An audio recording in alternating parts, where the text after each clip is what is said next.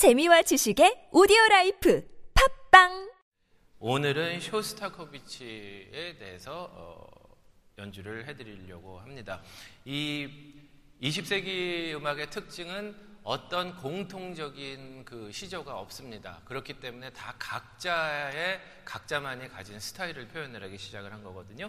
음, 이 당시 쇼스타코비치는 1906년 태생인데 예, 당시 상황을 보면은 어, 굉장히 힘든 상황이었습니다. 러일 전쟁에서 졌죠. 그리고 어, 레닌의 뒤를 이어서 스탈린이 나와서 어, 독재 권력이 이, 됐고요. 그리고 이 스탈린은 굉장히 머리가 좋았던 것 같습니다. 예술이라는 것이 얼만큼 사람들을 하나로 묶을 수 있을까를 알았기 때문에 예, 예술가들에게 강요를 하기 시작을 했고요. 어떤 곡을 써야 된다라는 뭐 그런 이 오더를 내리기 시작을 했습니다. 그래서 같은 때 비슷한 때에 활동을 했던 프로코피에프는 어, 금방 망명을 갔습니다. 그래서 예, 아주 오랜 기간 동안 고국에 돌아오지 못했고요. 어, 이 프로코피에프에 대해서는 다음 달에 예, 저희가 연주를 해드리는데 이 쇼스타코비치는 망명을 가지 않고 계속 어, 그 소련이라고 그래야죠 일생을 다 보냈습니다. 그렇기 때문에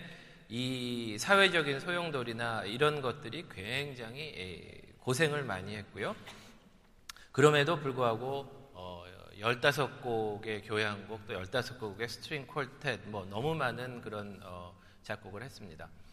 음, 31살 때 교향곡 5번을 썼는데 음, 이 교향곡 5번 쓰기 전에 몇몇 그 연주를 통해서 어, 이 사람은 어, 자본주의에 물든 작곡가다라는 그런 속된 말로 낙인이 찍히기 시작을 했습니다. 그래서 어, 아 그게 아닙니다라는 것을 이야기해주기 위해서 어, 이 교향곡 5번을 썼다 라는 설이 있는데 알 수 없습니다. 그것은. 네. 그리고 어, 이것이 어떤 어, 의도를 갖고 썼을지에 대해서는 작곡자랑 진, 직접 대화를 하지 않는 한 알 수 없습니다. 또 작곡자가 진실을 이야기하지 않는 이상 알 수 없습니다. 그렇지만 우리가 제가 하고 싶은 것은 이 곡의 예술성을 갖고 이야기를 하는 것이거든요. 그러니까 예술과 어떤 정치와 연결이 된다는 것은 그거는 어, 있을 수 없는 일이라고 저는 개인적으로 생각을 하고요. 음, 이 곡을 보면은 음, 한 가지의 그 주제가 됩니다. 고뇌를 극복해서 어떤 승리에 이른다. 어디서 많이 들어본 말 같지 않으십니까? 어, 혹시 그런 것을 잘 표현했던 작곡가를 아실 텐데요. 그렇죠. 베토벤이 예, 그렇게 표현을 했습니다. 특히 베토벤 교향곡 5번에서 어, 어떤 고뇌를 극복하고 이, 이 어떤 승리를 이룬 그런 곡이었는데 이 곡도 마찬가지입니다. 악장마다 조금씩 어, 한번 살펴보도록 하겠습니다. 네 악장으로 구성이 되어 있는데 에, 1악장은 음, 어린 시절에 대한 회상이라고 생각하시면 될 것 같습니다.